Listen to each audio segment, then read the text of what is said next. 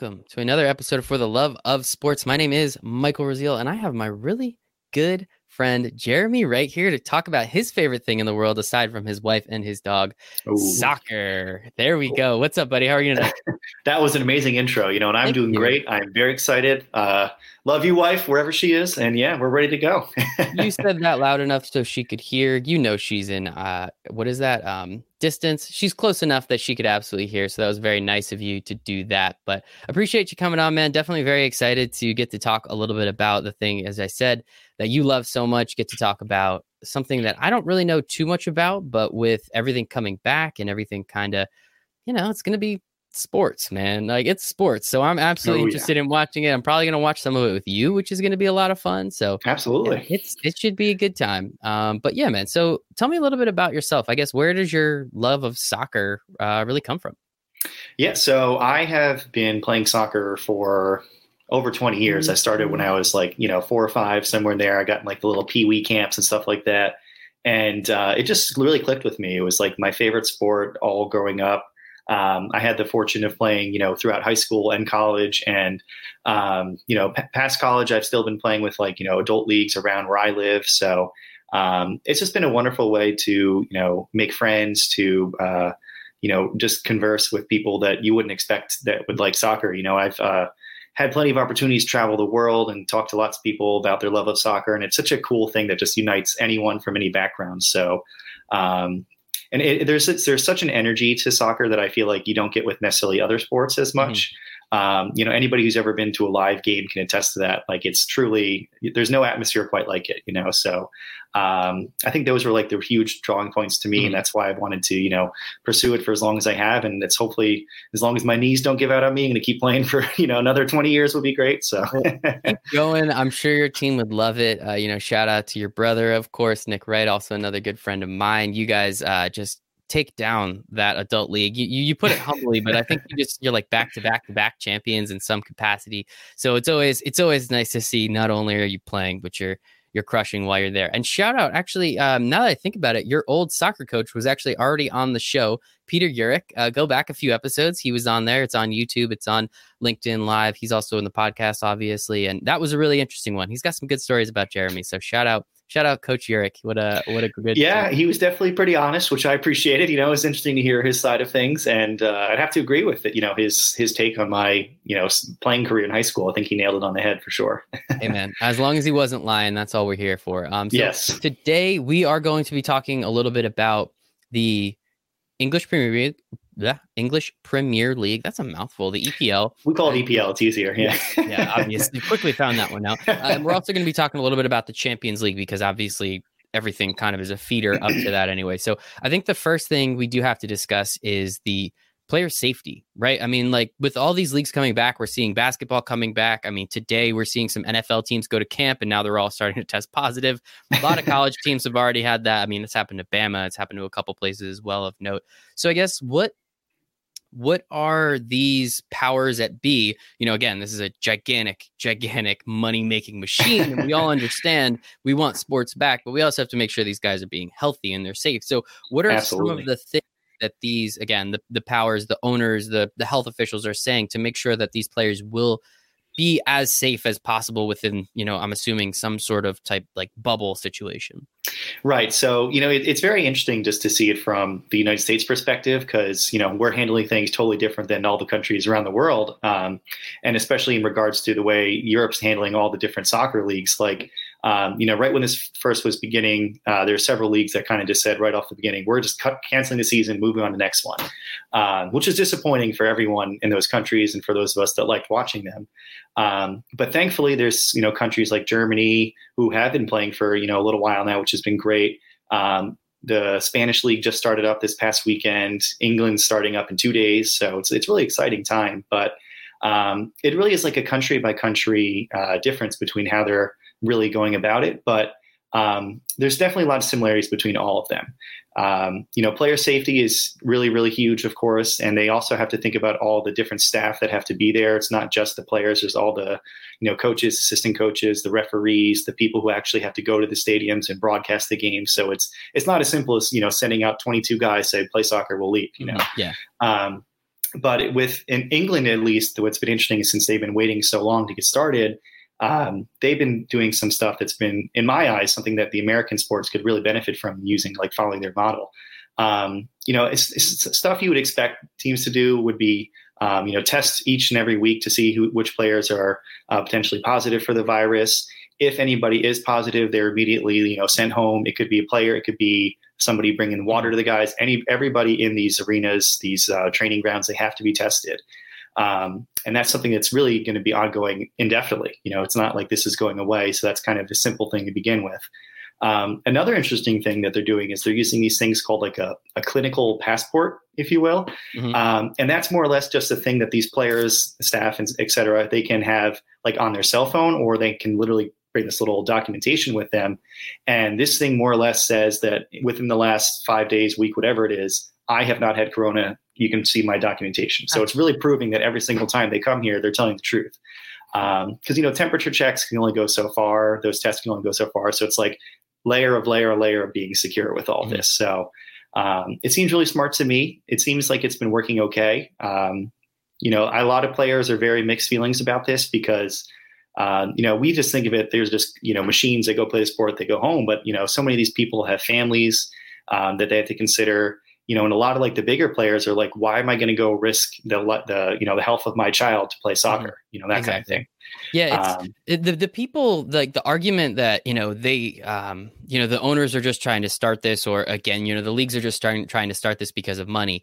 I mean, obviously, right? Like, there's a lot of people that do benefit from this from that guy that brings water uh, right like there's a yeah. lot of full-time jobs that come with a, a team and something that is going on you know in the in the sports world but the people that say like oh they're only doing this to make money i mean if any of these players test positive that's a huge problem a for the player and their family of course but also for the team right they're yeah. smashing all these games into a really r- ridiculously condensed period so they want to make sure all of these players are as safe and as healthy as possible because if you get one of your top players gone for a minimum of two weeks, that's I mean yeah, that's huge. huge, right? So it's it's not like they're just kind of go all willy nilly. So I think it's really interesting, as you said, how they're really going about this process to make sure that not just the players are safe, but the, the, the guys that bring the water, the trainers, the staff, everyone's safe.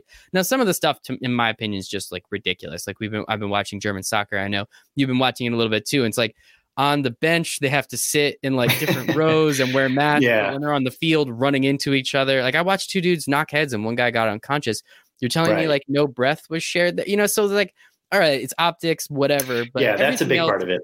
everything else seems like it is a pretty legit thing that they're trying to do to make sure that these guys are spaced out they're healthy they're doing everything they need to. Um is there anything else that they're they're trying to do i guess health wise as you said that that passport's really interesting but like how does it work? Like do they does like a doctor have to sign it or like stamp it or something? Like how exactly does it work?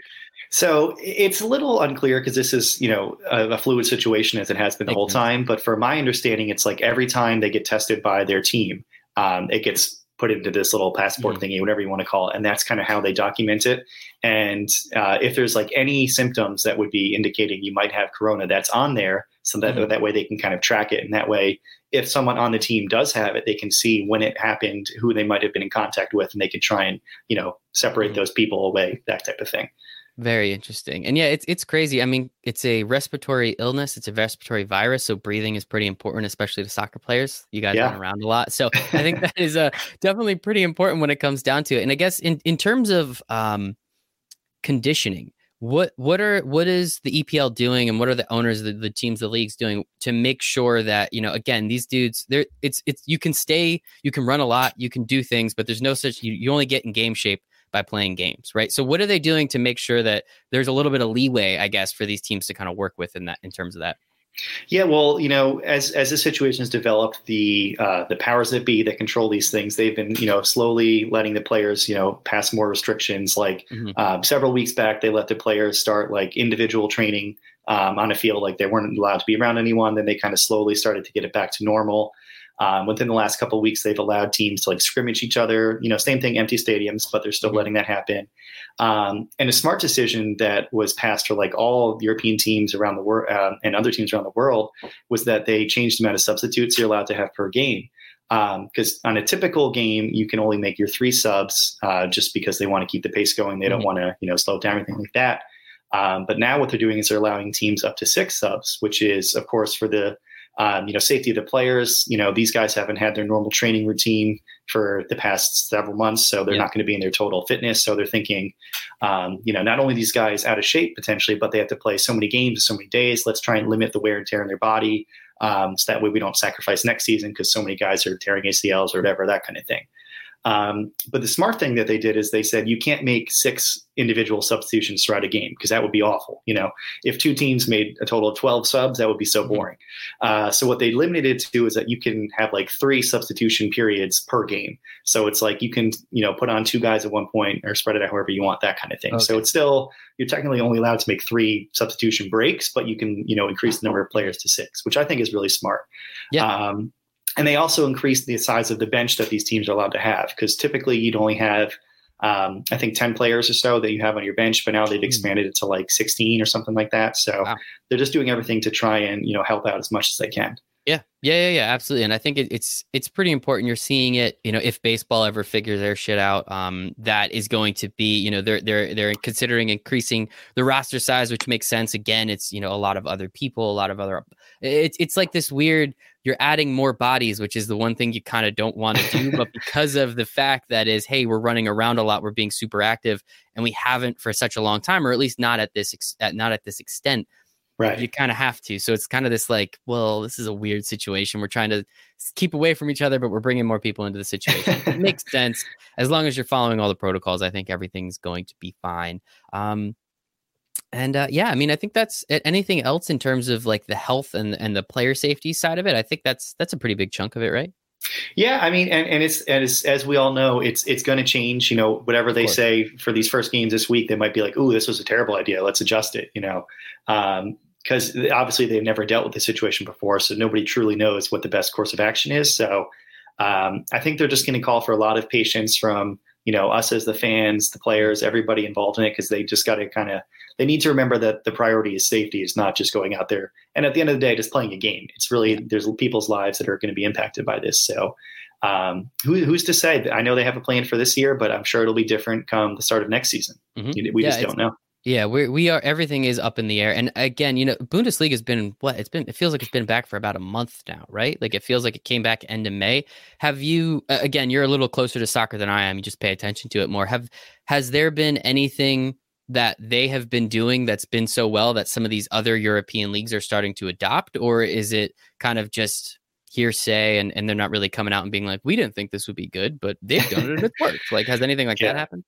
Well, well, from my understanding, I think everybody's kind of like, let's watch what they do and see how it works out because they're like, we don't want to be the first ones to like yep, make some yep. colossal mistake, or if it's going really great, be like, yeah, that was our idea. You know, we'll do the same thing. Yeah, right. Um, and from what I know, I, I haven't seen, heard of any like huge hiccups or anything with the Bundesliga. So I would imagine that a lot of teams or a lot of you know leagues around the world will try and follow uh, some forms of what they're doing. Mm-hmm. Of course, it varies. You know, like we were saying before, each country is kind of doing it their own way.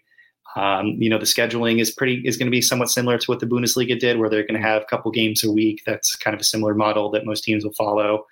Um, it'll be interesting to see how they handle like the lack of crowd as far as noise, because um, there's been talks. I, I, don't know if it's confirmed or not, but there's been talks that on the broadcast side, for like the Premier League, they're going to use soundtracks that have been like pre-recorded from mm-hmm. uh, the FIFA video game. Actually, they're oh, going to wow. be using those like EA's like, yeah, you could take our stuff. Why not? Uh-huh. So, well, when we're watching it, I don't know if it's going to be pumped through the stadiums, but from the broadcast side of you, we're going to be able to hear.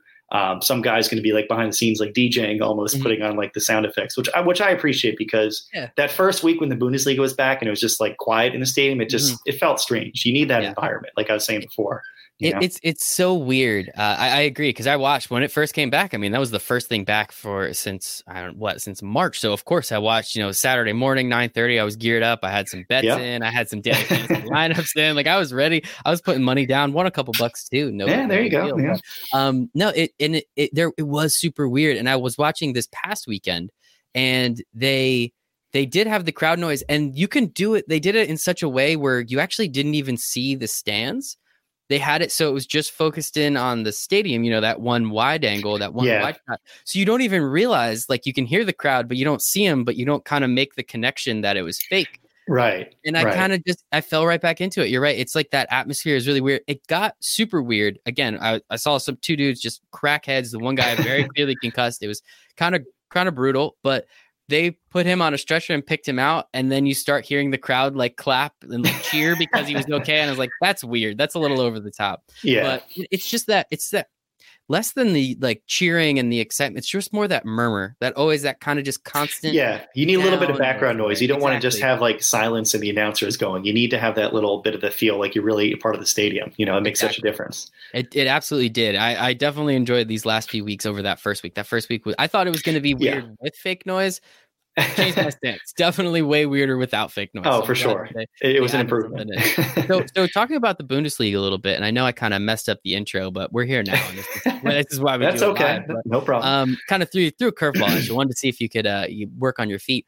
In terms of Bundesliga, one thing that I've actually, you know, again, I don't watch too much soccer in general. I watch the World Cup and I watch like the European Cup and then the North American one, and that's like a balance.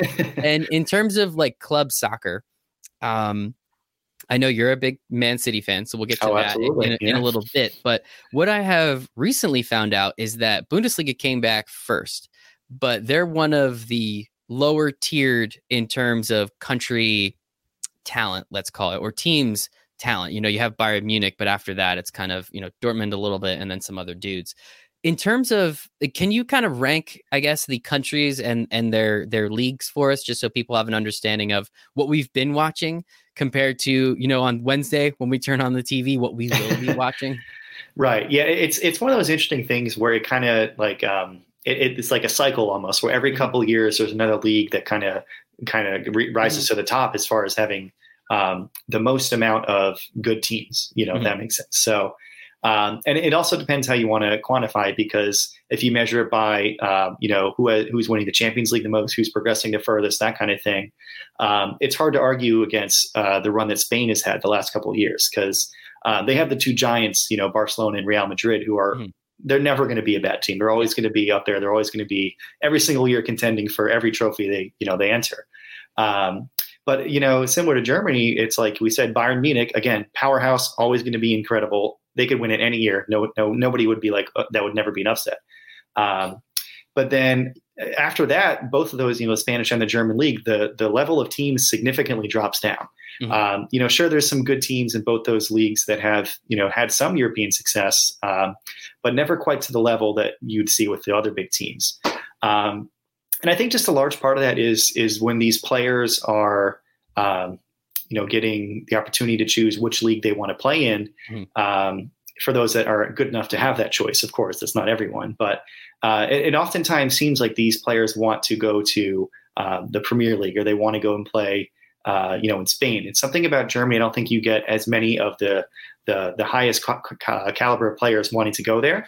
Um, my speculation, but yeah, yeah, yeah. um, what, what you see is again, if you want to measure as far as a country's league uh, talent wise, as far as their European progression in the Champions League, um, this past year there was you know more teams in England than anybody else getting it towards the end of the whole competition, Mhm. um, and it's not it's not like any of these other countries aren't producing good talent. It's just that there's something about the English Premier League that um, in my opinion, seems to have the most amount of teams that are capable of playing with anybody else. You know, um, like even a team that's in the Premier League that wouldn't be, you know, not one of the big six. Like let's say you had a team like I don't know. Um, Newcastle, right? They're definitely not going to win the Premier League this year, but they're certainly capable, uh, you know, holding their own with anybody in some of the other leagues. Mhm. Um, and I don't know if I'd have that same confidence with some of these teams, you know, that are a little bit lower down the Bundesliga.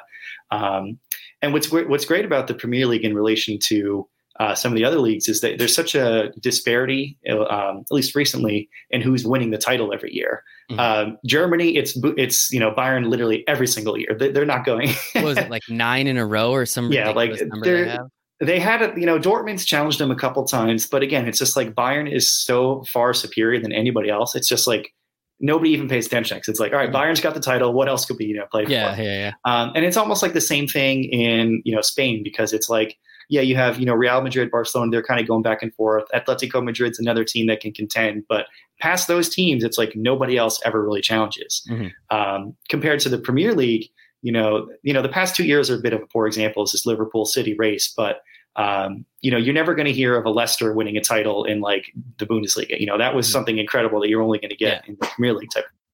Um, and that's kind of what's great about the Premier League is seemingly every year you really can uh, make an argument for several teams that have a chance to win the whole thing because there are so many teams in the Premier League that are capable, have the talent, uh, they have the depth on their roster. You don't necessarily see that as much in some of the other leagues. Mm-hmm. Um, and the same is true for Italy. Italy's got you know a nice disparity as far as uh, the level of talent, but again, there's not like any team in Italy that seems to be like head and shoulders above you know the rest of Europe. There's not like a uh, Bayern Munich that plays in Italy. You know, there's yeah. a little bit more disparity. Um, but as far as you know, Italy, there's Juventus, of course, uh, with our with our friend Cristiano, who's you know a god, of course. yeah, our actually, actually our very good friend. Uh, we should, yeah. we should bring him on the podcast next. Yeah, time. I, oh, he, I bring you on. on. I should bring yeah. him on. Yeah, that's not me, man. Sorry. Next time I'll bring him on. Yeah. Um, but again, you know, you have Juventus, you have Milan, you have Inter, but then it's kind of like, you know, there's Roma, but then it's like, like there's none of those teams that are truly going to challenge. You know, there's Napoli, but it's like in the Premier League, there's like four or five teams every year that are capable of winning not only the Premier League, but winning mm-hmm. the whole Champions League. So mm-hmm. that's kind of what makes the Premier League so fun is that there's, you know, so many truly good teams in there. And that's why there's such a huge level of competition every single game. All of them matter so much. Yeah. And I think, I mean, it's, it's, it's always very interesting to me whenever you hear people talk about soccer. It's it's they're they're not talking about La Liga. They're talking about Barcelona versus Madrid. They're not talking about Italy unless you're listening to my mine and Justin's grandpa. He's talking about Roma. I'm pretty sure. Justin, please correct me. But everything yeah. else is you're talking about Juventus, especially these last couple years since Cristiano's gotten there. But you know, it, it when you hear people talk about soccer, they're usually talking about the EPL and they're talking right. about everything that's going on. I mean, you have Man City, you have Man United, you have that Leicester story from a couple years ago, which was what were they like plus ten thousand or something? The the, the, the odds on the beginning of the season were five thousand to one. Yep. Exactly, like that. that put three bucks, man. Put three bucks down on that. Like that's fantastic, and it's just it's so cool. I mean, Liverpool, as you know, we're going to be talking about in a little bit. Arsenal, like there's just so many teams that you hear, and you you say Newcastle. I've absolutely heard of them before. Crystal Palace, if I'm not mistaken, which is sure. by far one of the coolest names in all of. It's a great name. Like, yeah. There's so many teams that you hear from the EPL that again, when you're talking about the other leagues, it's the only reason I know Dortmund is because I bet on them like a couple weeks ago because it's the only thing that's happening, right? Sure. You know, I've sure. heard of Bayern Munich. I've heard of, you know, some of these other major teams, but I couldn't tell you, you know, three down. Um, and that's why I do think yeah. it makes sense. This is one of the most famous and most popular sport leagues around the entire world.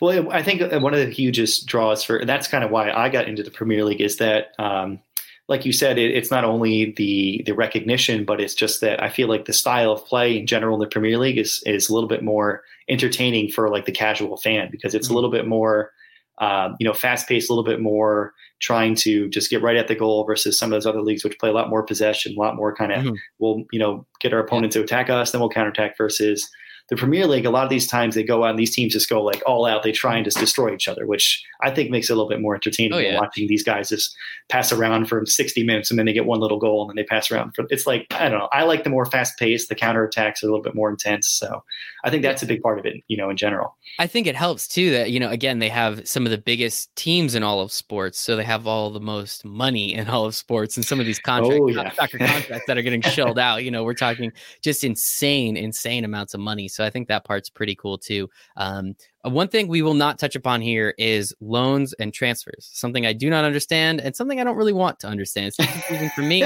and my American sports brain, so we're just going to leave that one alone. But again, fair enough. It is complicated, yeah, yeah. for sure. I, but I do appreciate you coming on to explain what we're going to be looking at again. So the the EPL is starting on Wednesday. Do you know what that first game is? Now that I think about it, I wish I had that up first. Uh, do you know who some of the like some well, of the, I, as you mentioned coming? earlier, um, I'm a diehard Man City fan, so I'm very excited. They're one of the opening games this Wednesday. They play against mm. Arsenal, who is my brother yep. Nick's favorite team. So ah. you know, boo Arsenal. I'm not worried about that boo game. Arsenal. uh, so that that's that'll be good because any again, those are like. Um, two of the big six teams in the Premier League. So Mm-hmm. anytime you get any matches between those, it's always really entertaining. Um, so that's that's what I'm really looking forward to. And then the rest of the teams will be in action again uh, this weekend. I know Mhm. there's another game this there- Wednesday as well. Yeah, it looks like there's two games Wednesday. Aston Villa. Uh, Aston Villa, yep, Thank you. another Oh, really cool name. Yeah. Okay. Also, awesome name. And Sheffield United are playing at one o'clock on Wednesday. Man City Arsenal is at three fifteen. Friday we have a couple games: Norwich City, Southampton, Tottenham, and Man United. And then yeah, Saturday we have a bunch. And Sunday we have a bunch. Yeah. So Right. when Wednesday on, man, it sounds like you uh, you're gonna have a pretty great weekend, and I think you might even be spending some of it by yourself. So I think this is gonna be pretty good for you, huh?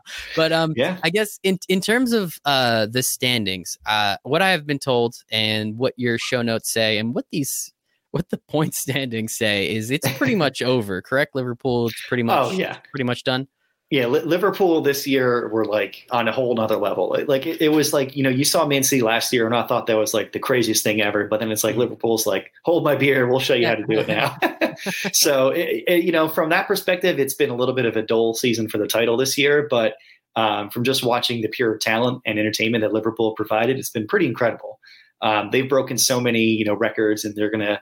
It- It's it's too bad that things turned out the way they did because they could have achieved things that nobody had ever you know come close to. Um, they would have far surpassed City's 100 points, which was their record at the time. They would have gone above, above and beyond. Um, so at this point, it's it's I mean all but guaranteed they would have to lose like every single game for the end of the year, which Mhm. is not going to happen.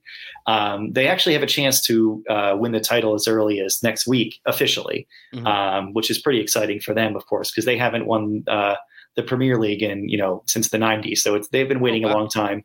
Um, so they deserve it, you know and it, it really kind of it depends on what happens with Man City this week. Like if they lose um, this week on Wednesday and Liverpool win this weekend, then Liverpool win the title, Oh, okay. um, already guaranteed. But if City win and um, they all that Liverpool needs to do is get two more wins this year, and it's guaranteed.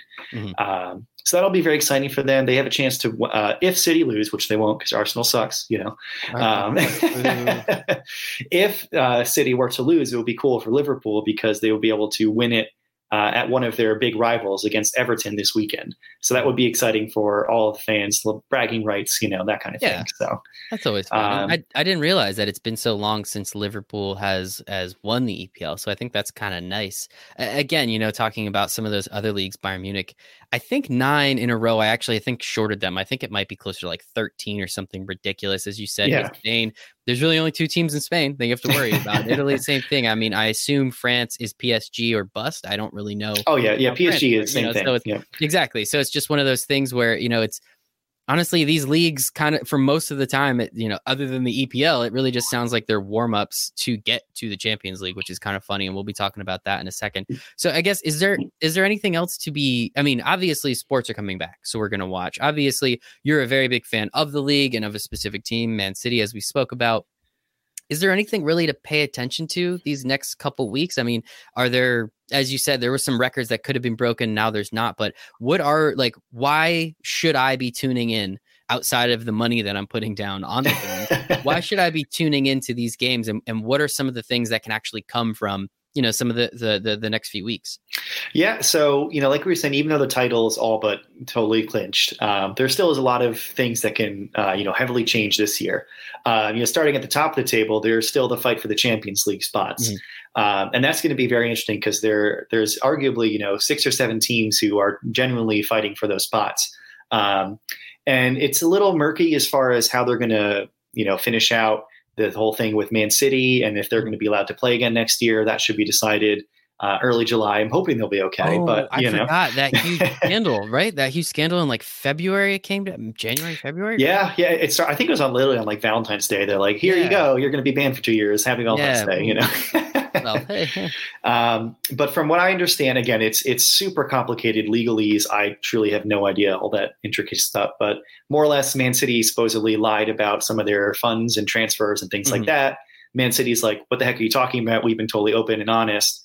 So um, it's going to be very interesting because if Man City were to actually uh, win their appeal, it's going to make the UEFA like um judicial board look like crap because it's going to be like we just got, we're totally wrong. This team totally put us yeah. in our place, so it's going to be like they're going to lose all their power. Mm-hmm. Um, but on the alternate side, it's like if Man City loses, not only from my fandom, it's going to like totally screw up all their finances. Their players are going to want to leave. It's it's a whole mess. Mm-hmm. So no matter what happens, there's going to be a lot of upset people. Yes. yes. And let's um, be honest, if you're not corrupt in soccer, you're not doing it right. Like that's just like uh, something I've learned from afar. If you're not being corrupt in some way, shape, or form, come on, man, why are you even playing the game? So yeah, that that's interesting to hear. So we have the four top. Uh, it's it's four teams, correct, that go to the Champions League. Right. Yeah. So it's well, what'll be interesting. Um, it, it really again it all depends on what Man City's doing, but the way that um, England gets guaranteed four spots into the Champions League. Um, it's you know it's the top four, maybe top five. The city doesn't get in. Um, but then the other interesting thing is is that um, whoever wins the Champions League this year gets an automatic buy-in to next year. Um, so again, that would potentially be like Man City still in the competition if they were to win it. You know, who's going to get that spot and their England oh, spot? So that would be funny. potentially two spots up for grabs. Okay. So I don't know. I don't know what the tiebreaker would be as far as you know that. Thing. I would assume whoever loses to City in the final gets their spot if that were to happen. Mm-hmm. Um, but as far yeah, as far as the other teams, there's you know there's there's several teams that can really fight for it. It's definitely going to be Liverpool. Um, but then the other three spots would be potentially Leicester, which would be really fun. It could be Chelsea. It could be Man United, which I really hope it's not because I hate them. um, and there's even a chance that, you know, there's a team called the Wolverhampton Wolves. Um, who are a very cool team. Yeah. Let's go. Um, they have that guy Traore on the team. I don't know if you saw, he was like, he could play in the NFL. He's like super jacked. Um, but yeah, they're, they're, they'd be a really fun team. Uh, they're right on, there's a potential. They got, uh, couple matchups left this season with some of these other teams fighting for the spot, so that could really go either way. Um, and you know, not only as fans of these teams is this huge, but you think about the amount of money that these teams get from the TV deals from playing in the Champions League. So we're talking tens of millions of dollars for just being in this competition. Mm-hmm. Um, so it's it's huge, and you know, especially in this time where all these teams are you know losing money like they never had before, the opportunity to get some of that back uh, would be tremendous. So there's going to be a lot of intrigue, you know, as far as what to watch for on the top end. Um, and then on the other side of the table, there's also something that's always fun to watch, unless your team's down there, is the relegation battle, mm-hmm. uh, which thankfully Man City has not been in, you know, issues with that for a long time. So um, every year, it's it's something that I wish you could see in every single sport across the world. Is is the bad teams not just giving up to get better draft picks? Is these teams are literally fighting for their ability to stay um, you know, in the Premier League, you know, for all the financial stuff, but also for the embarrassment of getting dropped down. Mm-hmm. Um, and that's that you can't even I can't even imagine what that would feel like as you know, as a player, as a fan of the club, anybody involved. It's like what a, what a terrible feeling, you know. Mm-hmm. Um, and that's going to be very very close finish right there because again, just like the top, there's probably six or seven teams who realistically are fighting to stay up. Um, you know, of those teams, Norwich is in dead last right now. They're six points from the team right above them, and they're um, you know, pretty far from safety. Just to clarify, is it just a single team that gets dropped down and then one team would come up from that second division? Like, how does that process work? Yeah, so the way it works is in the Premier League, the bottom three teams they get relegated, so they drop down, and then in the the second division team, which is called the Championship, they whoever wins the championship gets an automatic uh, berth into the Premier League. Mm-hmm. And then what they would typically do, I don't know how they're doing it this year, but what they would typically do is for the other two spots, they would have uh, four teams playing like a mini tournament for those last two spots, cool. uh, which is pretty cool. So, um, you know, I, I, would imagine they would probably follow a similar protocol as normal, but again, that's been up for debate. Um, and, and what's really intriguing is that uh, for these teams in the relegation battle, a lot of them uh, they rely so heavily on their home games because they need that little bit of help they get from their fans. You know, any difference it can mm-hmm. make. Mm-hmm. And now that they're losing that chance this year, it's like it's totally going to shift everything, which really stinks for some of these teams because it's like had the schedule been different, they might have played some of the easy teams early in the year when they had these fans there. But now some of these guys are getting stacked up against the really big teams, so it's like they're kind of you know in a, in in not a great place. That's that's um, really interesting, especially when you you do bring that into effect. I mean, soccer and the fans. It's uh, it's the the two sports that I would say get affected the most by fans would be college football because they're like 18 year old kids, and then soccer because half of them are like 18 year old kids. So I think that part is really interesting, and you make a really good point that that doesn't even really cross my mind, especially those bottom teams. That is something that they're really, really fighting to make sure they get out of because if I can't remember which game it is, but it's like considered the most like lucrative game in the world. It's either that that last team, the team from the second division moving up, or it's that last like one of those last team reg- relegations to move down. Because I think the game itself, if you win and you move up to Champions League, it's essentially worth like 150 million dollars because you get all the TV rights and you get all the other opportunities and all these other things. So it's always very interesting to kind of see how that works. And I totally agree, man. I wish like why were the Browns in the NFL for like 10 years, Derek? I couldn't I, I get like it. down to the CFL or something. Exactly. Somehow. Like get the hell out of here. Give it to the XFL. That's what that would have been cool. Yeah. XFL, but uh, that's RIP XFL. So I, I, I like that, especially because again, I don't understand but they're against a playoff system. Doesn't make any sense to me. You say money and you think they would come running because even if you just put the top two teams against each other, that would be bigger than the Super Bowl. And it's not even a question, I don't think. But that's another conversation for another day. with with the fact that there is still something to play for, especially these bottom teams, it sounds like just just that middle chunk that's just kind of chilling at this point. What is the point for some of these players to come back and risk their health? Um, just to kind of name out like Nick says don't give up on Arsenal, but I'm sorry, dude. Just kind of looking at the standings. I mean, if they can make it to five, because technically, if Man City's then kicked out, so I guess they're only a few points behind. So that actually makes sense. But a team like Newcastle, a team like Brighton, it doesn't really look like they're going to drop down that far. I mean, why do some of these players, Crystal Palace, to name another, like why are some of these players even considering coming back? Like, what the heck's the point at that? Like, why? well, I, I think there's there's probably you know two big reasons. Um, number one is is the reason why most of these guys are playing is that they love the game. So I think they just want to get back to that normalcy. Um, they want to do what they enjoy. They want to you know get back with their these teammates of theirs that have become like family over the years. Um, and then the other side of it is that at the end of the day, all of these guys are playing for their jobs. So um, it, it's it's not like in some others like if they were superstars, they, they guarantee they're going to play again next year. But mm-hmm. a lot of these guys aren't not necessarily in that position. Um, so a lot of them, you know, towards the end of the season, are trying to impress uh, not only their coaches but potential scouts from all these other teams that would, you know, swoop in over the a normal summer transfer period and, and grab them up. Um, so I think that that's probably their hugest incentive is to, you know, uh, you know, bring that back, that sense of normalcy that they've been craving. And it's just they want to market themselves. They want to, you know, make themselves presentable because a lot of these guys are going to be moving around at the end of the season. Um, and you know, who knows what their future will hold. So if they're holding out, they might not necessarily have the opportunity to play again, uh, you know, moving forward. And as far as like just these middle teams in general, um, at the end of the season, every team in the Premier League gets part of this big prize money fund. So it's like the higher up the table you are, the more money you get. So it's like there's always that incentive to play for too. Um, and individually, all, all of these guys have all these really intricate co- contracts that say like if you start this amount of games, if you score this mm-hmm. many goals, if you complete yeah. all you know all these little things that um, you know, the money's always a part of it. Incentives, man. Incentives. They work. They work pretty damn well. So that seems like a pretty solid rundown of the Premier League. I mean, can we like with there's only how many games they're only playing? So um, they, they play a total of uh, some teams uh, have just nine left and a couple have ten left. That's all that that's all that they have. Okay. So can we start looking ahead to next year already? Or are we really are, are we going to go champions league first and then like how does the schedule work like when players can start to move as you were saying before?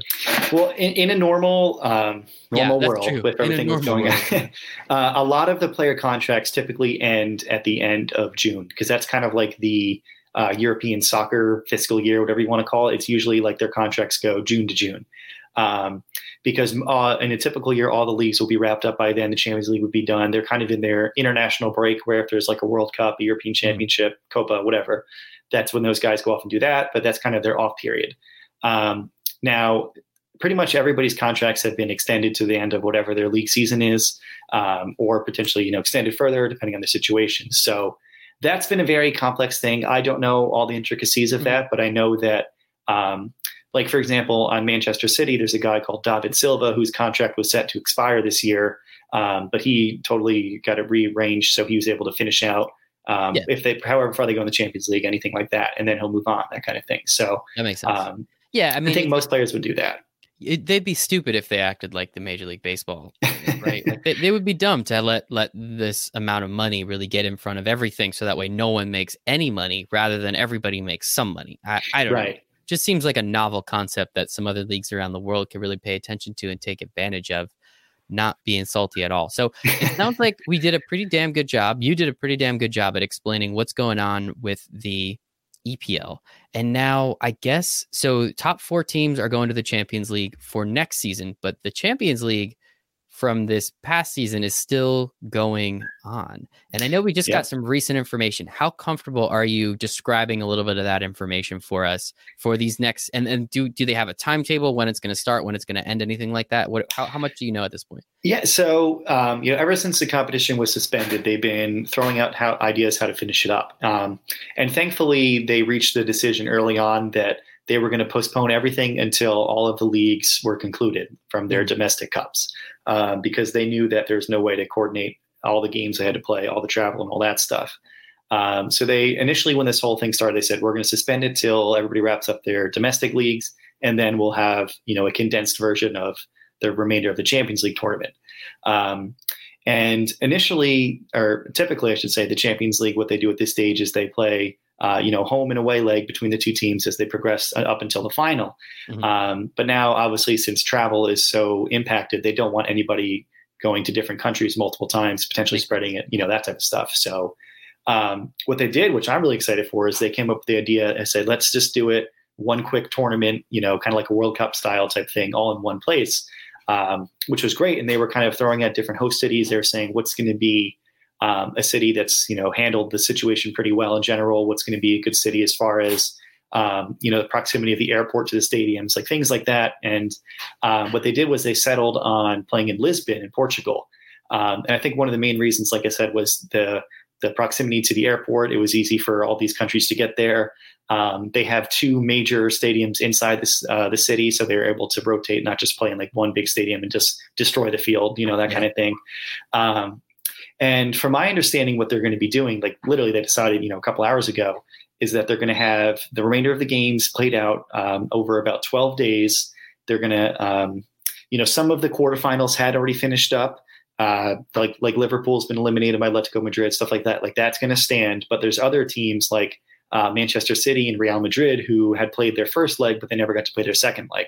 Mm-hmm. Uh, so they'll finish up their second leg and then um, you know, they'll continue to play as far as they progress throughout the tournament. So that should be really exciting to have all these great teams that are in one city playing through, you know, 10, 12 mm-hmm. days, whatever it is, uh, make for some great TV.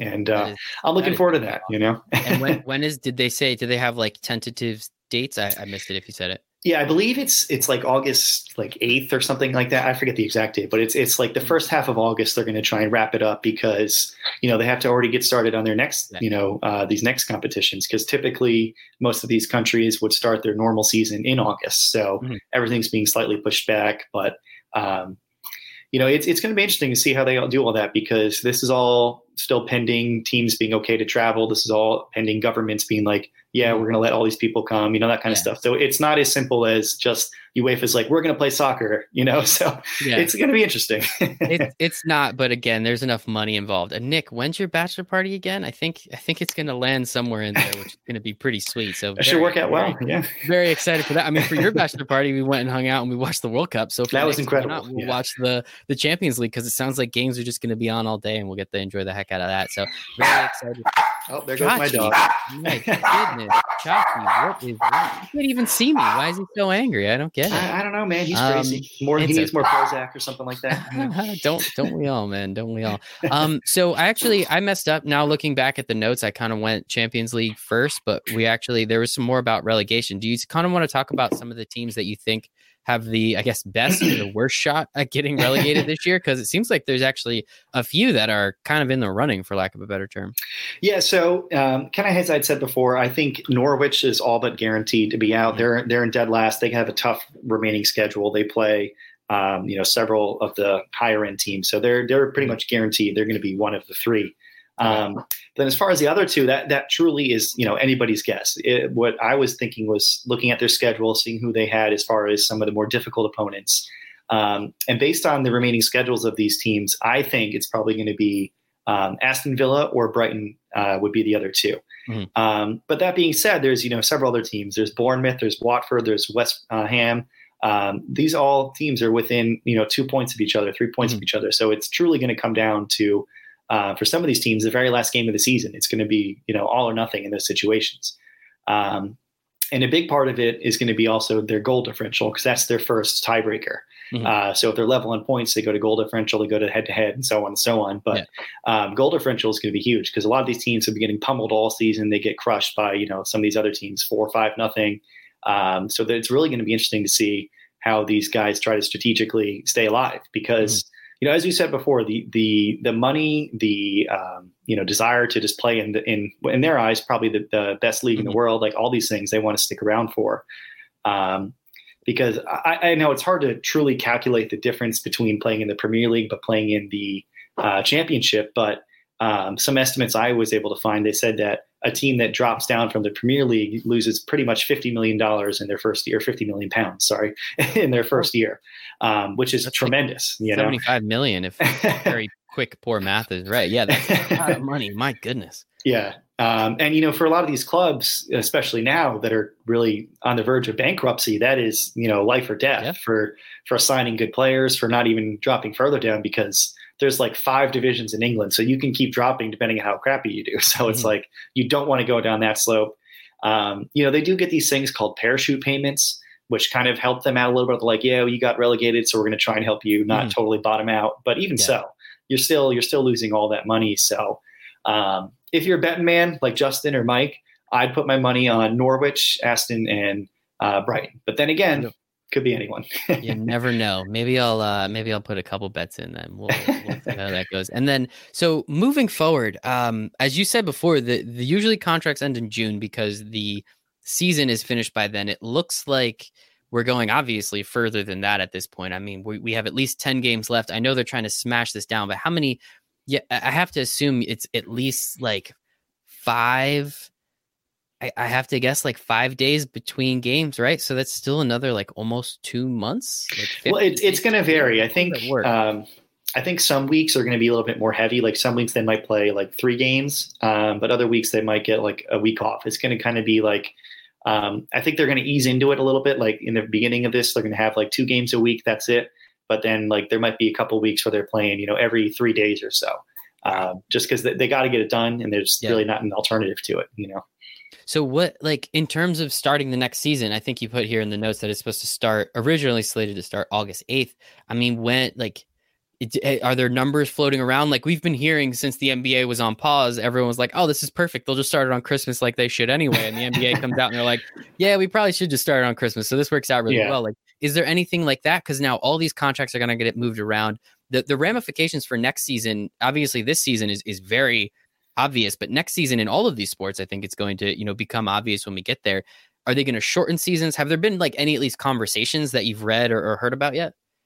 Yeah, so I think um, a lot of the leagues were waiting to see what the Champions League was going to do, and if they go forward with this plan, I think they can actually start to you know hammer down a specific date because um, you know, I, from the beginning of all this, when they agreed, like August is going to be, you know, we're going to be done with our titles or our, our domestic mm-hmm. leagues by August. We'll finish up the Champions League ideally around then, and then probably September has been going to be when they'll, you know, start it back up again.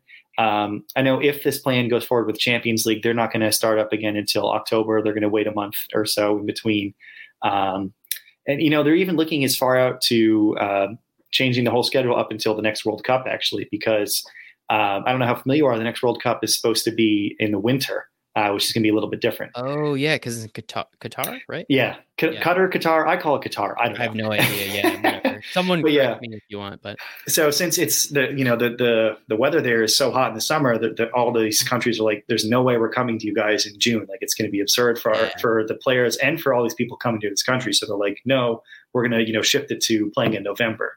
Um, so at that point, they're like, yeah, we'll have to adjust all the seasons now. But in a way, it might potentially work out slightly better because they can shift everything that couple of months out, you mm-hmm. know? Um, so it kind of might work out that way where if they, you know, the normal start date would be in August. If they push it back a little bit, um, they're going to have to adjust, of course, um, you know, the European Championship, mm-hmm. which is supposed to be this summer, they're going to have to adjust that next summer, the timing of it, and things like that. So, um, I, I, think it's hard for any of these leagues just to plan that far in advance because, oh yeah, you know, who knows what's going to happen. This, so it's kind of like they take it a couple months at a time. Yeah, I mean, who who would have guessed corruption and a pandemic just go absolutely hand in hand, man? How fantastic is that? And and I guess so. You know, we we spoke about it for a second before, but again, I don't understand the transfers. I don't understand the the loans. I feel like that's another fifty minutes on its own just for me to understand it. I guess like what if they condense the schedule to that point? If they make it so that everything is, you know, we're we're ending in August and starting in October, is there enough time to conduct all this business that needs to be done, or are some of these things kind of already being discussed on the table um, before they really pull the trigger? It's kind of already almost finalized before they just kind of put their name on the paper. How, how does it normally work like that? Well, I, you know, a, a, huge part with all these these leagues and all these uh, teams and the governing bodies and all that is it's like we're saying before. A lot of it's just about the kind of money they're going to be making, mm-hmm. um, and and it's really hard for all these teams to agree to something, especially right now in the middle of the season.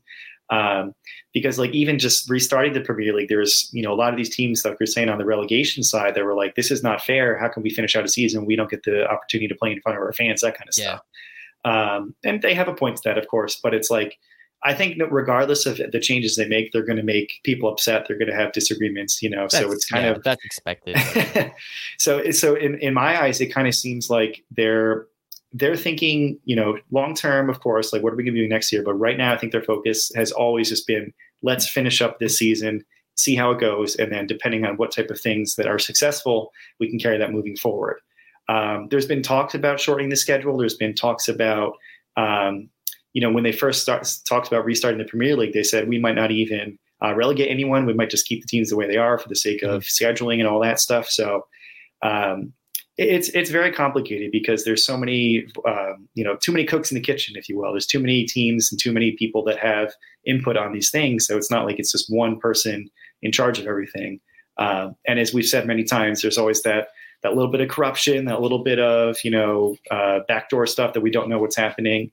Um, you know they've been trying to be more transparent ever since the Sepp Blatter thing but mm-hmm. you know they're not yeah. perfect by any means yeah it is what it is i don't know man as i was saying earlier if there was um now thinking about it if there was ever a time to implement a uh you know just a championship matchup one versus two I think they'd make a lot of that money back just in the TV yeah. rights alone worldwide. I think Amazon would pay a billion dollars for that alone. and I think they recoup a lot of the money that they saved. So if anyone from the EPL wants to talk, I'm more than open to uh, taking a finder's fee on that idea. And I'll, I'll graciously share some of it with my co host today, Jeremy Wright. Jeremy, this was absolutely fantastic. I think we did a pretty killer job at covering all this stuff. I had a couple mix ups, but I think other than that, no one really noticed. And I think it was a great stuff. So thanks, Jeremy. Yeah. I appreciate your time today, man.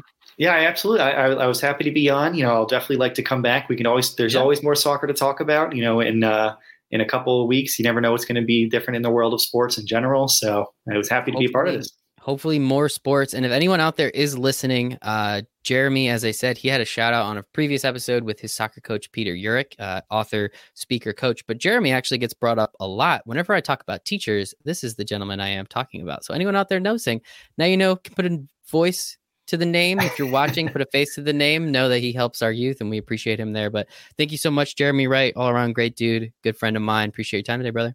Absolutely, my pleasure.